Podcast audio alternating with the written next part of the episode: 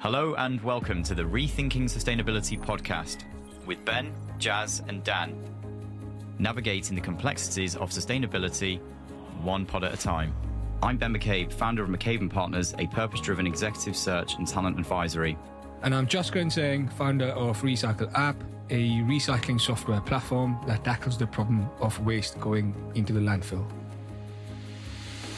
It's been an interesting journey, yeah, definitely. Thinking back now, all these years, I think the bug, the electric bug, if you want, hit me like about 12, 13 years ago when I was in uh, I was in my college in Imperial in uh, in the UK. A lot of the pollution is not around those gas guzzlers that we see. Like we see patrols on the road, Yeah. but the ones that are making the real pollution actually those diesel pickup trucks. You know those old ones from 10 years ago that refuse to die. And you really need to have a product that's able to get to market that's so compelling that people just go, yep, I'm adopting it. I mean, that's how, if you look at most of the tech that we use today, you know, when it comes to either apps, chat GPT, I mean, you know, this stuff is so compelling Mm. that it almost makes a, it, it makes its own case. You don't really need anybody outside of it. Electricity is everywhere, right? It's in every building. So it's just a matter of figuring out how to smartly manage it and how to then deliver it to the cars so that everybody has, you know, what they need. Mr. Jazz and Dan, welcome back. Episode 8. How are we doing both? Doing well. Yeah, not bad. I just got back uh, less than 24 hours ago. Yeah. Uh, it's been uh, interesting 24 hours back because um, sleeping patterns have gone all, all over the place. But yes, episode eight, man. Yeah, Did we you think we were going to get here? No, and I think you know what. Looking at the stats, not that we should be showing off about these things, but there's around two thousand people that have downloaded us so far, and I don't know what is what measures success, but Thank you. for me, you know, anyone other than my parents and you guys listen to this, I think it's quite nice, and that's a humbling sort of milestone. I think so. I think you know we should always take a bit of a pat on the back. Um, I think we've been fortunate to have some great guests so far in the season. I think that's a testament to the guests as well. Like it's not just us. It's not just us. It's the guests that have come on that have been helping us get to that point. Completely true. Yeah, it's all about the uh, the quality of the content, which is uh, led by the guests, and a nice nice segue into our latest guest uh, for the season, Mr. Salman Hussain. How are you? Hi, good. Thank you for having me. Pleasure. Yeah, super excited about this one because I guess there's a bit of context. Salman Hussain is the co founder CEO for Fuse, which is a UAE based uh, EV converting business, um, which Salman's going to sort of help demystify and explain in, in layman terms for us, I'm sure. I think before we go any further, I think it's probably good to sort of set the tone really around, you know, what is the challenge in the broader sense. Now, this is, I guess, EV for dummies, uh, which we put ourselves very much into that bracket. But um, you know, just looking at some of the stats, really, you know, in terms of like the largest source of greenhouse gas emissions from human activities, it's really all born out of, as we know, burning fossil fuels for electricity, heat, and mobility. And yeah, look, in layman's terms, obviously, all of these gases contribute to uh, the global warming effect and greenhouse gases trap heat in our atmosphere, which obviously contributes to the global warming effect. So we all know the issues with fossil fuel powered uh, mobility, but why do we need to care about this? Salman, over to you, my friend. Uh, tell us a little bit about yourself. What got you on this journey? We're very keen to understand, you know, what Fuse is here to set out, and yeah, what what got you the, into this point today. Well, um, it's been an interesting journey, yeah, definitely. Thinking back now, all these years, I think the bug, the electric bug, if you want, hit me like about 12, 13 years ago when I was in. Uh, I was in my college in Imperial in uh, in the UK, and then you know back then there was obviously no concept of electric cars as we know them now. Uh, but we did have an Indian car called Mahindra G-Wiz, which is this really tiny, very anemic looking car. but London was giving those cars free parking spots. And so I was like, all right, well, so they clearly understand that there is something better about these vehicles than not. And of course, you know, this was around the time when, um, you know, all the stuff was happening with Tesla, but not like the, the stuff that we know now, as in with the Model S and stuff. At that time, the model, the, the Roadster was just coming out. hmm And so the Roadster comes out in 2009, 10, you know, around that, uh, around that time frame. And I see a huge jump from what I'm seeing here on the road, you know, this little weird thing. and then you have this Roadster, which goes super fast, you know, um, 200 miles of range. And I was like, wow, that's a huge leap. Clearly, these are going somewhere. And then, of course, 2012 comes around with the Model S. Really, you can credit Elon for that one thing, which is to make EVs mainstream. The dude has just single handedly done it, Yeah. you know, no matter his methods. but yeah, I kind of took a fascination. But sitting here in the UAE, there's not much you can do. So in 2016, DEWA was trying these electric uh, cars out. They were just they had just come out here, uh, French cars called Renault Zoes, Yeah. and I was super keen on them. And what had happened was they'd given three out as a part of a raffle draw. Three people that won these cars, and they really wanted these people to use them. Unfortunately, they were like hundred kilometers of range, and so nobody wanted them. So 100 kilometers is generally what, like a 10 minute drive, 15 minute drive? What are you looking at? on the highway probably but like uh, no but like 100 kilometers is you know uh, it'll take you something it'll take you from like one end of dubai maybe to the other something like that But that's Um, before you even factor in air conditioning and no we, the electrics. well i uh, it's it was realistic i mean on the dashboard it would say 130 but you know when you factor in everything you'd get close to 100 so we were already accounting for that fact i was realistic. Dubai to Abu Dhabi, maybe? It's about 100k. no, no, no, I think you, I- I think you'd fall a bit short of Abu Dhabi. Yeah. Uh, Yeah. And maybe this was what 10 years ago you said. no this was about 2016 Se- so it would seven years ago. seven years ago So seven years ago, you don't want to get stuck outside Abu Dhabi. Like, I mean, yeah there, there was no infrastructure back then yeah, like there's no battery, there's no uh, chargers easily available at that point as well. I'm assuming. they were they were, the thing is that they were quite a the charges that were there were not being used by anybody so this is a good thing but yeah you don't want to be stuck out especially in abu dhabi they didn't have anything developed at the time if you if you ran a charge good luck buddy Yeah. and so i have actually gotten stranded two times with that car uh, then I had to recover them and take them to the nearest charging station or back home. But you know, it served me for the most part quite well.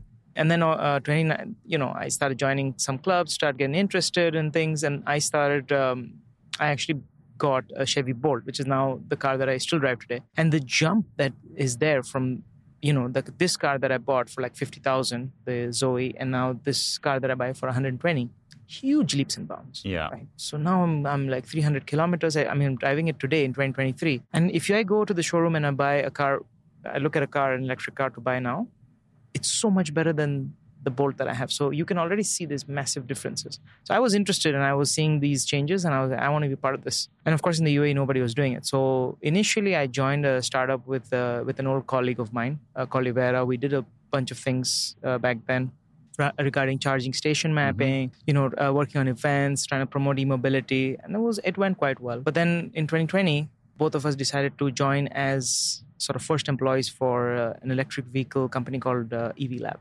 Yeah. which is founded and sort of funded by the Shilhoop Group. So that was that was a good change of space. You know, I was product officer there, tried to implement a lot of the solutions they still use today, which is you know I'm happy for. Nice. Uh, at that point, we were trying to push for electric vehicle retail. So trying to push different types of options on the market. So it was generally about pushing, you know, electric uh, mobility that's already there. But I wanted to do something a bit more. So around that time, I also started looking at what's happening in the UK, in the US. These guys are transforming these classic cars, and some are actually trying to transform some special uh, some special industries like mining, where they where they have you know narrow spaces, Yeah. real limitations. They're converting some of these vehicles to electric, and I'm thinking to myself, I'm like, this is something that we could do here, and it's something that will really add a lot of value especially when you go out even today on the roads you know it's quite polluted but a lot of the pollution is not around those gas guzzlers that we see like we see patrols on the road Yeah. but the ones that are making the real pollution actually those diesel pickup trucks you know those old ones from 10 years ago that For refuse to sure, die yeah. Yeah, if you have got the pleasure to sit behind one of those, it's not a nice experience. It is is- Wait, wait. So you wait. Hold up. Hold up. Hold up. You're saying diesel trucks are the worst in terms of ca- uh, what carbon, carbon, ca- carbon footprint when it comes to fossil fuels. Right. That's what you're saying. well the thing No, I'm asking this Yeah. because mm-hmm. we because our company drives a diesel diesel car. Get right? out of it. Yeah.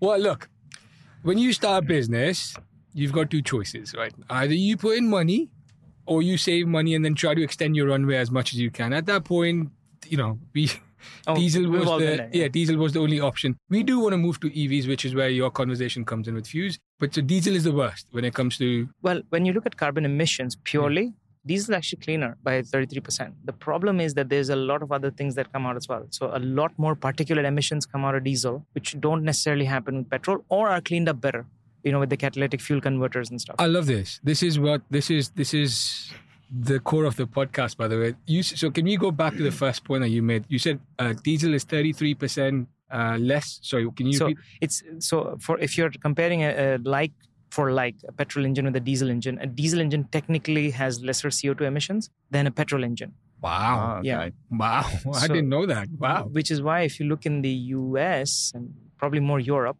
diesel engines are very popular in SUV cars and they're not large. So if you look, for example, here, at a Toyota Land Cruiser or something, you'll find like a four liters common. Mm. But in the UK or US, it's a three liter diesel, sometimes even 2.5 liter diesel. So you're able to achieve the same amount of power or torque uh, and drive that vehicle for a lot less. I think it, it feels like Salman's just targeting me. He said Land Cruiser, which is my car, when diesel cars, which is what our company drives. So it's just like a targeted thing for. Look, I, I- honestly, it's it is really what the UAE drives, right? The UAE is a, has has had this reliance on fuels. You know, you, you go on the road. This is the reality. You you see everybody driving either a G wagon if they have, you know, if they're doing a well or want to show that they're doing quite well, and you know, the, everybody else drives Land Cruisers, patrols. They're Mm. everywhere. It's literally the most popular car on the road, the Nissan Patrol. But we have to admit that it's not that great for the planet. You know, Yeah. uh, it's I think it gives 20 liters of fuel or that it consumes 20 liters of fuel for every 100 kilometers just terrible if you look at Yeah. you know from like a fuel consumption perspective so you're paying a lot in the pump like four times as much as a car but then also like that's four times as much emissions Wow. And so then going back to, you know, you've done the Shaloub um, sort of startup incubator with uh, EV Labs, you, I think you mentioned. yeah And then obviously you're seeing this sort of trend, uh, what's happening in UK, Europe, you know, US. Where did that sort of, you know, I guess passion point, I guess you sort of saw a gap in the market, sort of, you know, do something slightly different. You mentioned something about the vintage cars, I think. yeah so at that time you know i was stricken by uh, the other kind of bug which is uh, the volkswagen bug the old one Yeah. um, I loved them, and they were doing them in the U, uh, in the US. And I thought to myself, you know what? I really need to try this here just to see. You know, at that point, it was just like a glint in the eye kind of situation. So I bought one. I bought a, a Beetle. I bought a, an entire kit from the US. Took a loan actually to do it. and then at that time, I was also speaking to my friend and now partner. You know, we we had known each other for uh, quite a while. We'd known each other for ten years through Yeah. common interests. Actually, salsa dancing of all things. Wow. He's Amazing. got many skills then. Oh well. This is why we should be doing video podcasts. Okay. We Yes. should. We could see Dance- Salman right now, right now. salsaing around the uh, studio. You would have made for a nice little uh, advertising thing as well. Salman, salsa, just just with the letters. Uh, sorry, this is my uh, thought process is going crazy right now. But I am going to ask for a dance afterwards, just a step or two, just to see. Uh, I I gotta check if I still Check got out it. on our Instagram after the show. or don't. oh, yeah, but don't. But no, yeah, going back to the thing. So natural transition. So you're talking about being excited about uh, the sh- oh, sorry Chevy was it? I'm not Yeah. a car person, so I tend No, to forget it's names. It's fine. It's fine. Yeah, yeah. Yeah. So I mean, so you know, I was really excited about this Volkswagen Bug. Bought one, found one uh, locally, bought the kit in, and at that time I was having a conversation with my friend as well. And I was like, look, you know, this is something I intend to do. And he was like, oddly very enthusiastic about. it. I was like, okay, sure. Like if you wanna. And little did I know at that point, like you know, it would become so core to what we're doing now and i could not have foreseen that but at that time you know he was really into it and i was like all right let's let's try to do this so we took a space in a garage somebody else's and then with their help sort of you know built out this bug um, electric and like summer of uh, and winter of 2020 and by 2021 we had it on the roads and people were just they couldn't understand what they were looking at and they liked the idea because the bug you know it's not it's one of those It's an cars that car. it's an iconic car, but it was never known for its engine. You know, not not like a Ferrari or something. You're like, oh, you're ruining something. Nobody Yeah. ever felt that. And so it was kind of like this balance of both worlds, very well received. And so we thought, you know what, there's something here. And uh, that kind of then slowly developed into what we know now, uh, what we're doing right now. So right now, yes, we have, we started with vintage cars and we have quite a few of them, quite a few customers who are interested in like the old Mercedes, the SLs, the SC, you know, stuff that you've seen in the 70s and 80s. But then we're also doing a lot of commercial vehicles because we were talking earlier about the diesel Yeah. trucks. We, ta- we were talking earlier about those, um, the minibuses, for example. All of those are actually good targets for decarbonization, but there's no options in the market. Mm. And so, what can we do to address that gap? These people need these solutions for cheap. Nothing that's available, even in the US right now, is cheap if you buy it brand new. So, we're coming here thinking, all right, let's try to address the cost issue and let's try to address this today rather than wait for the manufacturers to come up with something you know in the next three years five years and so that you know that kind of brings us to what we're doing right now which is conversions for fleet conversions for powertrains and we're trying to also add in a smart element to it so that there's you know some sort of telematics that's being sent out to the fleet managers so they can see their vehicles That's amazing. That's uh love the fact that you said there was a small like a ooh ah moment where you said, "Oh, this is where the this is where the market is going to look like." Can you can you touch points a little bit on that one. Say, how was that transition from going from one little um, Volkswagen or anything, and how you make it into a proper business? Like you said, you didn't wait for the market to come back to you and say, "Hey, this is what we're supposed to do." So let's take it to the market. That's a big risk as a startup. eh, For any startup, that's a big risk. So how did you kind of navigate that part of the conversation before we even get into the technical part? Would love. I think some of the listeners would love to listen from a journey, from a startup founder's journey perspective, right? you know when we when we converted the bug we took it you know around uh, to, to a lot of people to show and there was a lot of interest there and our initial aim was to try to address you know this market this this very niche you know very enthusiast kind of focused market but that doesn't really while it looks great and while you know you can make a really good business out of it surely I, our aim was always to have some impact you know on the on the mobility of the Mm. region and if you look around today's 20, 2023 now we're in you know the options that are there there's a van there's a couple of vans that are like $80000 which is really out of the budgets for a lot of people. Yeah. so anybody who's doing it for fuel savings is not going to make their money back. What we saw was that by not having to redo the body of the car a lot of the wiring a lot of the glass and you know all the other things that go into it not only would we be saving on co2 emission but we would be saving a lot on costs. So we'd only really be paying like the major costs would be the batteries your motors and then everything else we put into it. So your fabrication and you know all of those costs. And that still would bring us to a point where we can offer at half the cost of the ev or even less sometimes Brilliant.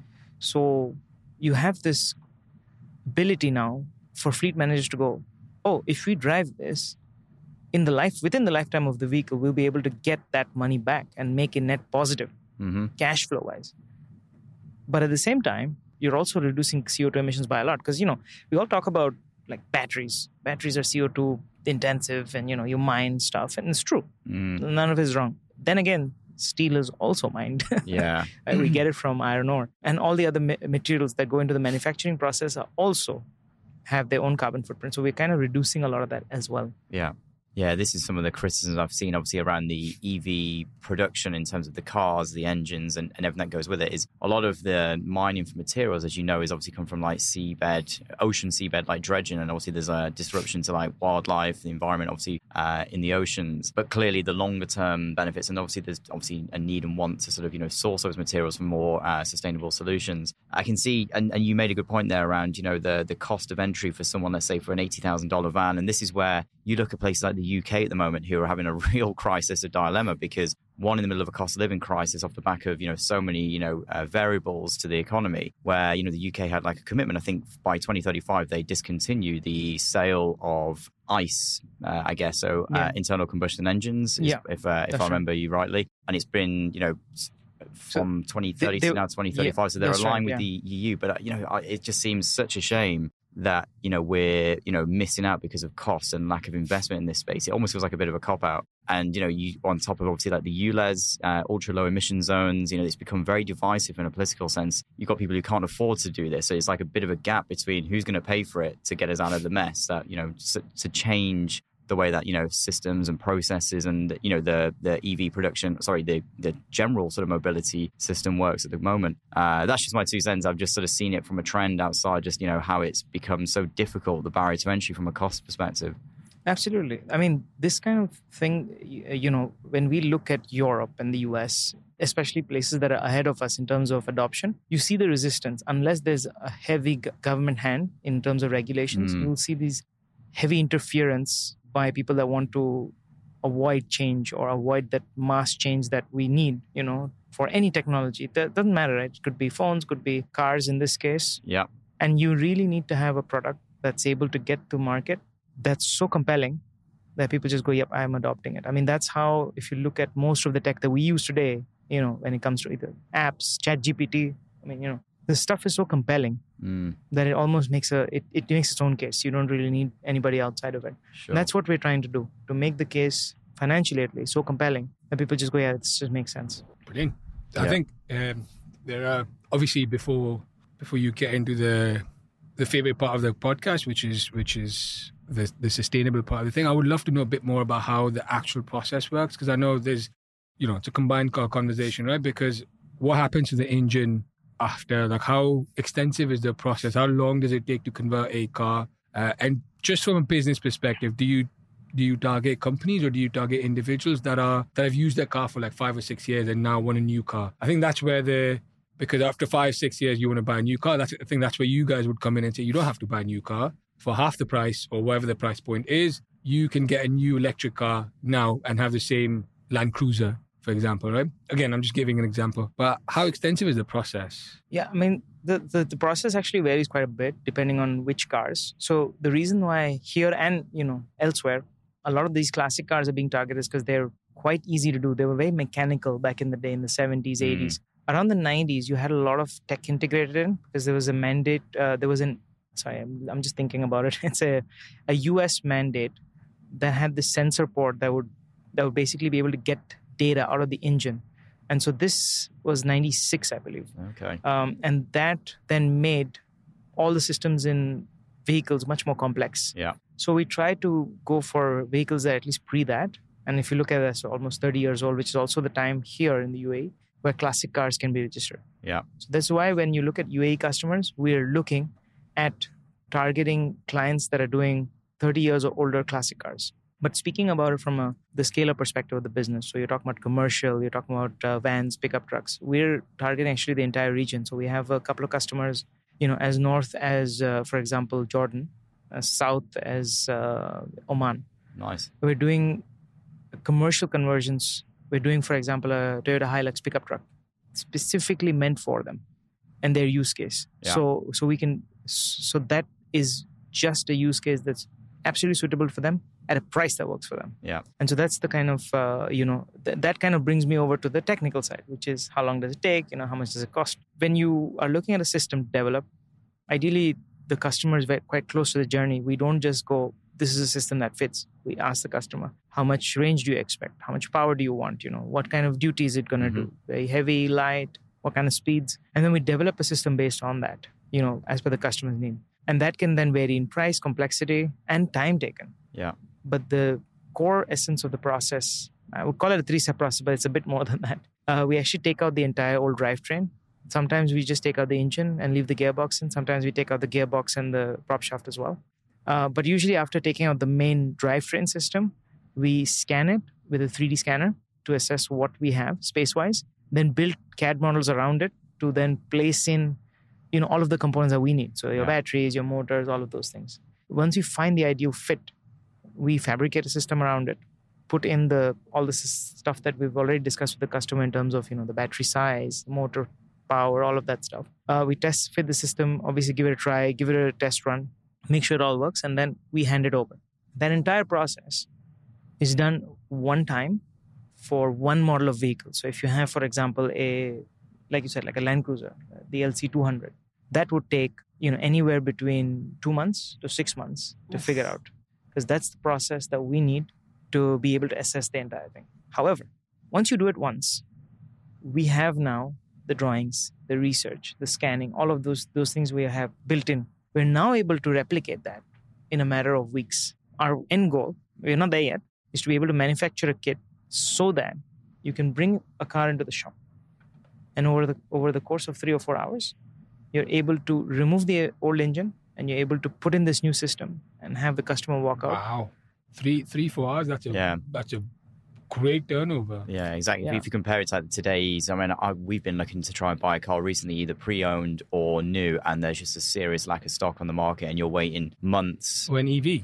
Uh, well, EV Tesla had a three to six month wait list recently. I mean, I know the prices have come down recently on the price of a, of a Tesla, and that's trying to make it more accessible. But then again, there's still the same production and, and lead times there but yeah, that's amazing. If you can get it down to that sort of time span, then you're to, you know, seriously eat into a, a, new market. And there's two ways of looking at it. You know, clearly you're converting people to EV, which is good for the environment. But on a secondary level, you're giving a second life to a car that would either get scrapped or end up elsewhere. I think that that that's that the key point. The scrapping part is a big big issue because a lot of the cars do end up in the, well, like you said, scrap heap, landfill. I don't know what really goes on, particularly in the UA. I've got no idea what the sort of end waste management looks like from that perspective. Well, there's a massive market for scrap cars. Yeah. Scrap cars. Value, there's, there's yeah. a massive market for this. So I'm I'm not really sure. They well, parts usually get shipped out into Africa or even Yeah. here Yeah. uh, in the repair businesses. So, you know, there's a whole market around how cars that have had a light or sometimes even major accidents get fixed up. Uh, we're not going to get to that because Yeah. that's a whole other can of worms.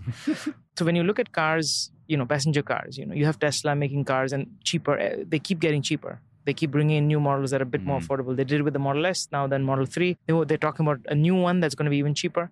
There's always going to be a great amount of clarity when it comes to passenger cars. Yeah.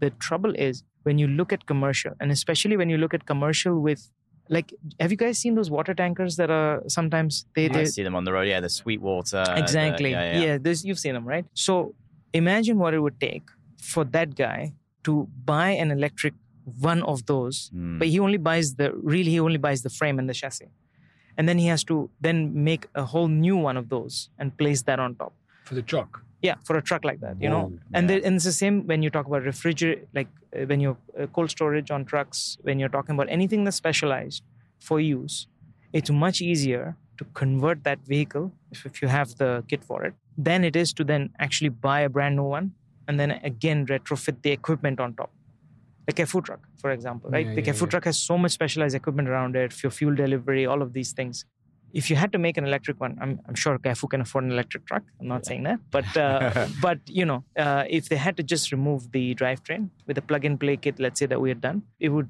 literally take a matter of hours to to then retrofit a plug-and-play kit. And this is the way we do it. So, and how does the safety work? I think safety is a big issue, isn't it? Like, at least from my perspective, I'm I don't drive an EV, uh, so I don't actually know. Yeah, particularly the brakes, because I know as soon as you start adding batteries, you add weight to it, which Yep. means the brakes might not be as efficient. So, do you have to analyze that and say suggest to your customers, be like, okay, Well, we we kind look at it like we can look at the vehicle as a whole, right? With the, a bunch of things. So one of the things that we look at is the weight, uh, Mhm. and so if the weight is within a certain amount of, let's say about five percent, you know, weight gain, it's not a big deal. But if you have ten or fifteen percent, then you have to worry about it because that is you know a lot more than the gross vehicle weight.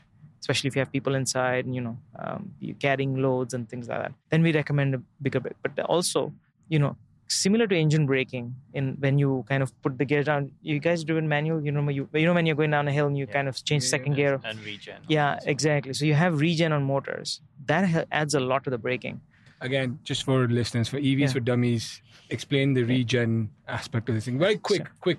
Let's not be technical. Just a very quick. sure uh, so regen is is when you put down you know power from a battery going into a motor you're essentially move you're making this chemical energy you're turning into tract, traction energy movement energy. But the opposite you know where the in the motor acts like a dynamo which then powers sends power back to the battery. It's kind of the way hybrids work you know hybrids just send power back to the battery. That is the way that we're looking at um, that's the way the regen works but regen all it, it, it captures the energy back that was already sort of being used for traction power but it adds to braking as well so you have this in this increased braking capacity You have to go back to your GCSE physics. No, I understand the concept. I understand the concept of it. I was just trying to see from an environmental aspect as to how much work needs to be done, right? So I know, I know. So look, this is the favorite part of my podcast in general is when we tackle the conversations of greenwashing, not greenwashing, but more on, on sustainability, right? I know everyone everyone says EV is the way for the future. We we are making sure, you know, I have an issue with that statement because it's not factually true. I mean, it is, it is, but there's a it kind of omits the fact that there's a massive battery issue with EVs, right? There's a massive issue with because we use lithium for for the battery that you use for the EVs. Um, I'm assuming that's the same case for Yeah. for for, for Yeah, this as well, yeah, right? yeah, yeah. That is a big issue because there's no solution for lithium ion batteries as of now. There's no specific solution. well so it depends Is there actually any battery recycling because now as older EVs are starting to come into the second-hand market and being sold, there's going to be old electric vehicles that now Decommission. decommission. So, like, is there anything we can do with the batteries But the- on that part? there's actually a lot happening. So I'll just go back to the question, Jazz, that you were mentioning or the concern. Lithium ion batteries are the only solution that we have at the moment. But lithium itself is not a problem. It's actually all the other minerals that we put in, and especially cobalt, because it's a conflict mineral. Comes from Congo. You know, there's uh, human rights issues Mm. there. And I think that trying to address that is very, very important. But there's also uh, an issue around coltan and a couple of other elements which are used less so, but non batteries. we use cobalt every day because we have batteries in everything that we use. Our laptops our mobile phones. So we really need to get through this this chemistry as a society. The good thing is if you look at tesla they don't use the same chemistry. They use a cobalt free chemistry or almost cobalt free chemistry. They use the lfp chemistry which is now gaining a lot of traction. And so the combination of minerals that are used there lithium yes but then they use uh, phosphorus and i think another one i'm forgetting now they don't use the cobalt and the conflict minerals that some of the other chemistries use. So that itself is now addressing a little bit of the issue. Cobalt free is, is the first thing that we need to look at to get cobalt free. And then the second thing is where you talk about recycling because they are energy intensive to produce. It takes Mm. a lot of energy to be able to mine the mineral and then to get the amount that you're going to use. So if you need, like, for example, I, th- I think you have to go through a couple of tons to be able to extract a couple of kilograms. I don't Yeah. know the exact figure, but that's environmentally quite taxing. You need digging equipment and all. That's where recycling comes in. And recycle, lucky for us, recycling facilities have been up and coming now quite well in parts of Europe and parts of the US. So you can actually recycle up to 95% of the battery, Oh, sometimes lovely. more. That's good. So that's Yeah. possible. But there is one odd caveat I'm going to tell you guys about, Oh no, we love it. Yeah. We love it. We love which it. is the, that the older the better. we all thought that uh, you know batteries have a certain amount of life cycles and then they do well until they don't do so well and then you need to scrap it and you know buy a new battery this is one of our fears no like in Mm. electric cars what happens Yeah. when the battery dies Yeah, like, it's like an apple it's like your phone. exactly but the thing is they don't they don't necessarily work under the same parameters because the first of all the chemistry is different for a mobile phone versus your ev and secondly they actually don't charge it up to 100% they don't charge it down to zero they actually run it somewhere in the region of 20 to 80 you will not see that but that's within program within the bms and that's something that we do as well of course So just again, BMS building management oh system. sorry yeah battery management system in No, this I was close. close, yeah, Yeah, yeah. quite close Yeah. Yeah. uh, but that's something that we put into the manage the, the management system of the battery so you're really really not using it all the way to the end and you're not filling it up all the way to the top and so that actually saves you a lot of lifetime Okay. what's end up happening is you have all of these batteries that have done almost 200,000 miles and they're still really good. Like they're at 90% of their health. So they're not going into landfills, uh, sorry, they're not going into the recycling facilities as quickly as they these people are expecting them to have Mm, to be there. And they're sort of waiting for the for them to come in so that they can actually excellent. because their money comes in when they recycle, right? So we have this lack of supply into the recycling industry at the moment because the batteries are overperforming on what we thought they would.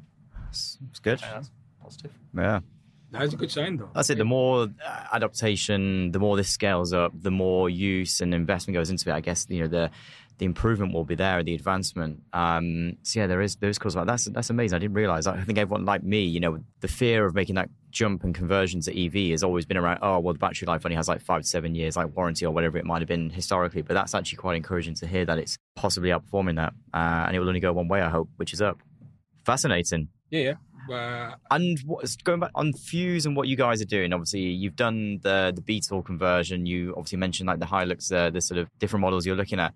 What is it? Can these be driven on the roads, public roads, or are these more privately owned at the moment? Because I don't know in terms of, as you said, Dan, and you know we're looking at you know the testing and to get sign off on these sort of conversions. Obviously, a lot of investment has to go in there to ensure that they're they're fit for roads, be it commercial or private use. Are we able to say, say if I bring my uh, whatever car into Fuse, we get it converted to EV? Can I take it out onto the roads? Also, I'd like to know what car you're driving because that was a cop out. I would love to know. I would love to know what car you're driving. Petrol, 44. oh, God, it's dusty in here. Yeah, that, that was that was payback for calling my uh, coffee cup. Or was it your coffee cup? Oh, sorry. I apologize, Ben. apologize. But no, yes, that would be an interesting uh, to see one of your fuse cars on the road. Is that a possibility? Yeah, yeah. So the thing is, we've been working on, uh, we've been working closely with the regulator. So we've been talking to RTA and a couple other entities to be able to legislate for these, uh, especially the commercial side. But it's, you know, uh, as with any government entity, it takes a bit of time. They need a lot of back and forth. So that's something that we've been engaged in, but it's going to take time, honestly, guys. The way that we we make cars roadworthy is in the UAE, we target classic cars. Yeah. And then we get them passed through the classic car registration or through clubs. And then that way we can have, you know, these kind of cars. They're very, very, very small numbers. You got to understand that, you know, it's barely like five, 10 cars that'll be on the road. So Mm, these cars go through something special, uh, like a special registration. They don't have the emission requirements.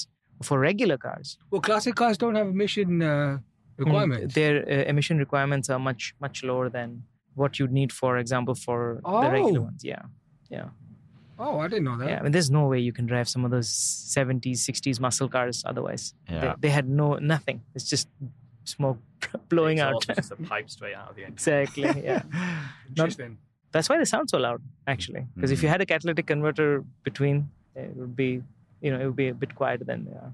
They're known for their loudness. So these are the cars which which you want to see on the road with the classic number plates. So these are the ones you're talking about, yeah, right? yeah, yeah, exactly. Wow. Yeah.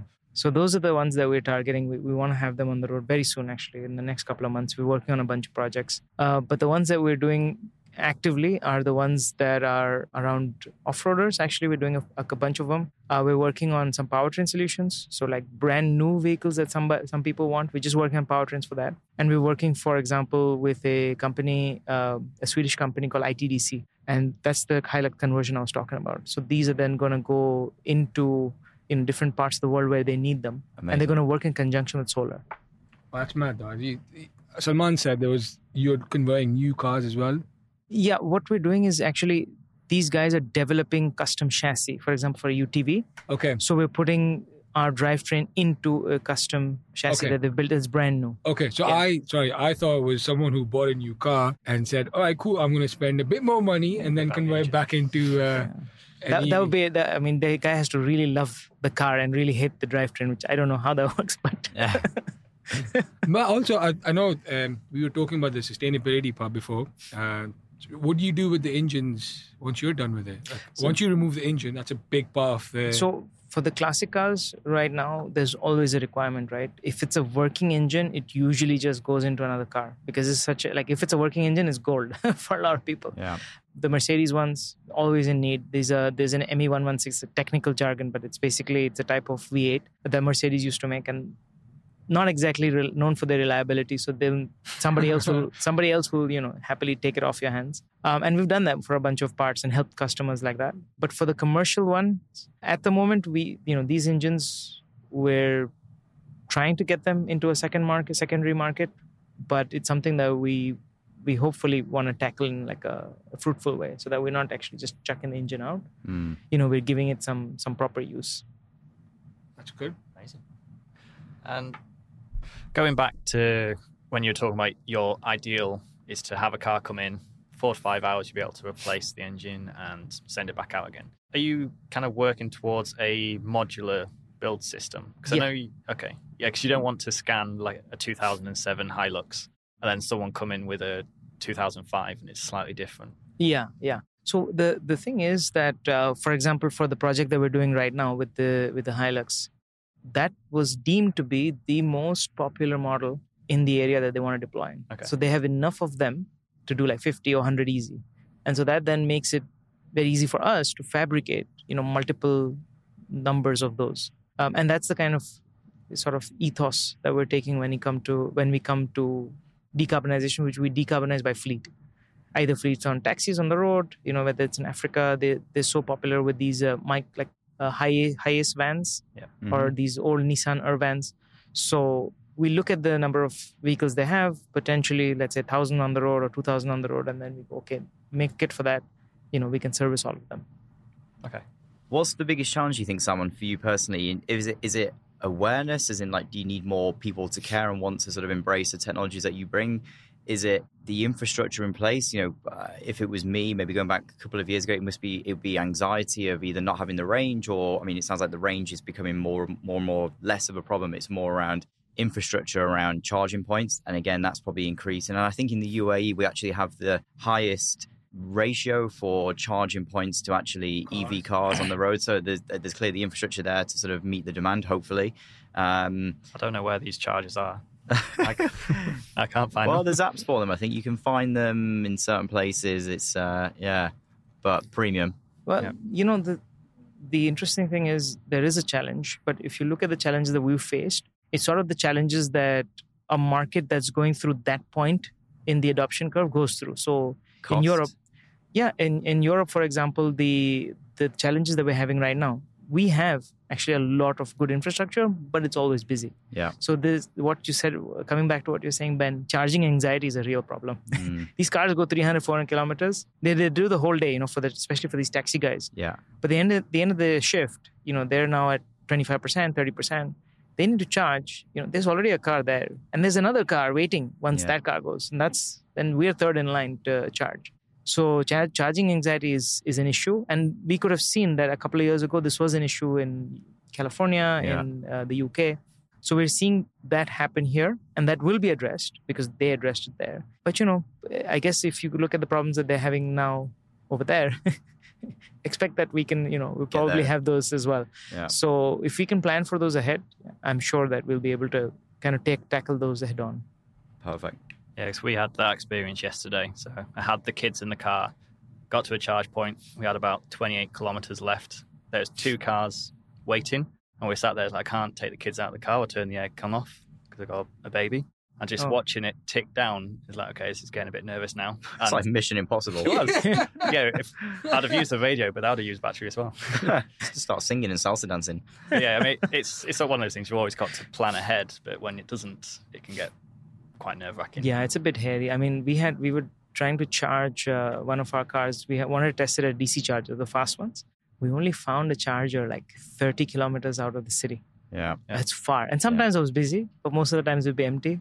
But it's like way out in the sticks, right? Well, Yeah. here's an oxymoron for you. You were saying before about what car do I drive. We were actually on the wait list for a Tesla, and there was a three month wait period, and we thought, okay, fine. But there's a huge issue where I live in Sustainable City, where of all places, Sustainable City, you think it wouldn't be a problem, but we can't actually drive and park outside our villas. So we have these communal uh, car parking spaces, which have great uh, solar panels there to sort of power and generate for the community. But there's only a certain amount of, uh, let's say in the community of 500 villas, there's probably 20, 25 actual designated bays for EV charging. You can actually get one in your car parking space, but actually the, there's not the capacity there to now for a load of more cars uh, to now sort of have these inserts put in your car parking space. So that's where you have like someone who's willing to adopt and make that transition. But we had to sort of like lose our deposit on the wait list for our Tesla because we couldn't, we didn't have the confidence at home to have like the charging point there. So again, the infrastructure is there, but it's not totally accessible for everyone at home always. I think that's Challenge. The, that's the big. I think that's the biggest problem for, for anything anything related to sustainability when you're trying to convert people from A to B. Right? Uh, it's the infrastructure problem. Mm. This we've spoken about this with fossil fuels. There's hundred years worth of infrastructure put into place. People with jobs, people with livelihood depending on the fossil fuels. I think that is one of the biggest issues converting from A to B. Right? And and I think someone like Fuse kind of navigates that conversation, makes it easier for some people to go, all right, I don't want to buy an EV. I can convert my current car to an EV and I'm still doing Yeah. what the environmental aspect of Yeah, it, right? if you can get the price right, and this is where it's tricky, I guess, is you know economies of scale. You know, the reason why Tesla now have the luxury of bringing their prices down is because they can over years of obviously production and obviously building up a great brand and service. But for you as a challenger brand, I guess it's getting that price right to sort of convert people from going, okay, the price of an engine conversion to EV versus buying a new one. That's where the challenge, I guess, would be. But yeah, absolutely, the sooner yeah. we get there, the better. Hundred percent. Yeah, I agree that the, the cost is the, like the number one limiting factor. I think if we're able to, if, if you're looking at like beyond, like there's like a figure seventeen percent, if I'm not wrong, or seven percent. Don't quote me on this. but Uh, beyond you are that, definitely yeah. being quoted on this. but, but beyond that, uh, that percentage of uh, adoption, and you have the mainstream adoption. So you're, uh, you know, everyday Tom, Dick, Harry, and those guys are not as, let's say, flexible or not as accommodating as the initial, you know, the EV enthusiasts that really want to drive the stuff. They're not going to adopt if the solutions are not there, especially when it comes to infrastructure, because that's a huge problem. But luckily for us, infrastructure is a is an issue. It's a it's a solution that doesn't have to rest on one thing. Like, how did we come up with CAFU? The idea of delivering fuel sounded so odd or alien at the first time, but now it's like normal. Yeah. And I feel like similar kind of thing can happen with electric vehicles. But the good thing with electric vehicles is that the infrastructure lies all around us. Like electricity is everywhere, right? It's in every building. So it's just a matter of figuring out how to smartly manage it and how to then deliver it to the cars so that everybody has, you know, what they need. Love it. Yeah, Love, agreed. love it. I do. I do have. Um, there's a there's a massive thing, right? So uh, on the first episode, we spoke about how sustainability is is a bit weird, right? So like, if you don't drive an EV, you're not you're not a sustainable person. If you don't, you know, if you if you don't recycle, you're not a sustainable person. obviously life affordability and, and other aspects of life comes into play, right? Uh, how does that affect your kind of conversation that you have? So from an awareness camp, awareness part for new customers or just people wanting to know about Fuse or just the process of converting cars, how much of that impacts your decision making as a startup? Like the the conversation of the blame game that happens around, oh, you should have an EV. Like, do you do you use guerrilla marketing tactics to, for that to happen? I know it's it's interesting. I've never really used that because I I mean I'm I'm in a way I believe that tech can solve for these issues. If you look at Elon Musk, right, he's not selling these Teslas thinking uh, telling you like oh it's an uh, it's a sustainable choice. Nobody's buying a Tesla because it's a sustainable choice. They're buying it because it's damn cool. It's an iPad on wheels. It looks like an Apple, like something designed by Apple, and it looks like uh, a compelling product to own. Yeah. You want to be seen and you want to be seen owning one. I and I think that's the that. idea. I love that. So yeah. I'm sorry, I love that. I'm going to quote you on that one because that is essentially what we want to talk about. On this podcast, we want to make sure when people listen, they understand it's not just, even from a business perspective, right? This is for any business owner that's coming into sustainability or any college student that's listening to this. Yeah. You need to find the balance in sustainability and making sure there's a business to actually run, right? Your the the value add that you're giving should be worth it. I, I love the thing you said. It's an iPad on wheels. I sat in Dan's car the other day. I was like, oh my God, what is this? This is not normal. you can see people walking next to you, and I'm like, this is not normal. And your car tells you there's a car in front of you 50 meters ahead. Start braking down. I'm like, what? What? What is happening? But that's the that's what I love about the whole. Yeah, you can make yeah. it cool and sustainable. Yeah, I think yeah. that's what Fuse is doing. Like, imagine if I can convert my Land Cruiser after 10 years of driving it, my dad's driven it, I've driven it. Now instead of buying a new one, I can carry on driving it. All I have to do is just take it to Fuse. And I think that's the cool aspect of things. And now, obviously, like you said, affordability. Yeah. yeah. That's, a, that's the next pinnacle to kind of kind of achieve, is Exactly. It? Yeah. We want to make it so that it's it's the choice. You know, it's it makes sense. And that's the key here you can't force people to be sustainable you really have to give them a compel like no other option has to be as compelling as that and then people will just make the choice anyway lovely elon musk's uh, strategy of o- overcharging initially i think it makes sense isn't it like overcharge the niche customers first because they're ready to pay for it and then hopefully infrastructure and everything comes into play where then you can make it affordable for the masses for the masses mm. I'm not going to claim to be following the exact strategy, but you know, it does work. Yes. I, I, mean, yes, of course. Elon, there's a there's a there's a gap in the market with Elon Musk and everyone else, right? So, uh, if you're a budding startup founder and you want to start something, maybe Elon Musk is not the best strategy to follow. Maybe Salman from Fuse is uh, probably a better oh. way to go. better way to go. Well, I don't know. I hope that you know we can have this conversation in five years when we're a lot more established and have this. so, what what's next? What's next for Fuse? What's the what do you want to achieve in the next year? What what are you looking for the market to give you in the next one one to two years?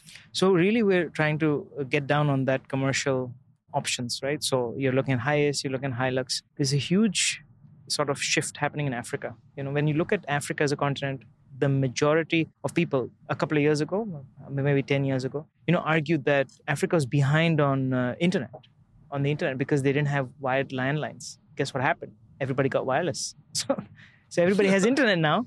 They leapfrog the landline technology to wireless. And so that's what I think, I believe that's what's happening with Africa, that they're going to leapfrog into sustainable electricity generation and then through that sustainable mobility as well. So you're going to have a lot of solar deployed because africa as a continent has a lot of sun. It receives a lot of sun and it's able to deploy this the capacity that it has into electric mobility. So uh, our focus now is to try to address a lot of the needs there especially when it comes to four wheelers so your vans your difficult to decarbonize stuff. Yeah. our strategy is sort of to go to commercial to go towards africa to go towards places that need it the most and provide affordable solutions to them. Damn, that's a oh, so am I allowed to say that by the way? Uh, but well, well done. Yeah. That, that is a very good mission to have. Yeah, uh, to superb. have affordable cars and electricity for people across across a pro- full continent. That is uh, well done. Yeah, Salman. good good luck for that. That's amazing. Superb. Thanks. Hope so. Yeah. we hope we see it. That's it. We'll be back here in a year's time to sort of track on that one. But um, yeah, when you yeah. do get famous, don't forget this was the podcast kind of that just yeah. that launched you. Yeah, yeah, yeah. Of course, it. of course. Amazing. Yeah, you guys have the you guys have our uh, slots on the bill queues. Yeah, dedicated for you guys. Your Land Cruiser's coming. Yeah, I mean, it depends on the cost. Uh, Once it becomes a bit more affordable, I'm the first person, Done. first person that's there. Done, done. And my wife wants an electric bug. So oh, really? Yeah. Oh, then we can sort her out on that immediately. Awesome. Maybe we should call more people like this. Like, where I will sort it out for you. Brilliant. Uh, and Salman, how can people find you? Uh, I guess Salman Hussain on LinkedIn. What's your website? yeah, so our website is uh, fuse.ae. Perfect. We're also on Instagram at fuse underscore AE.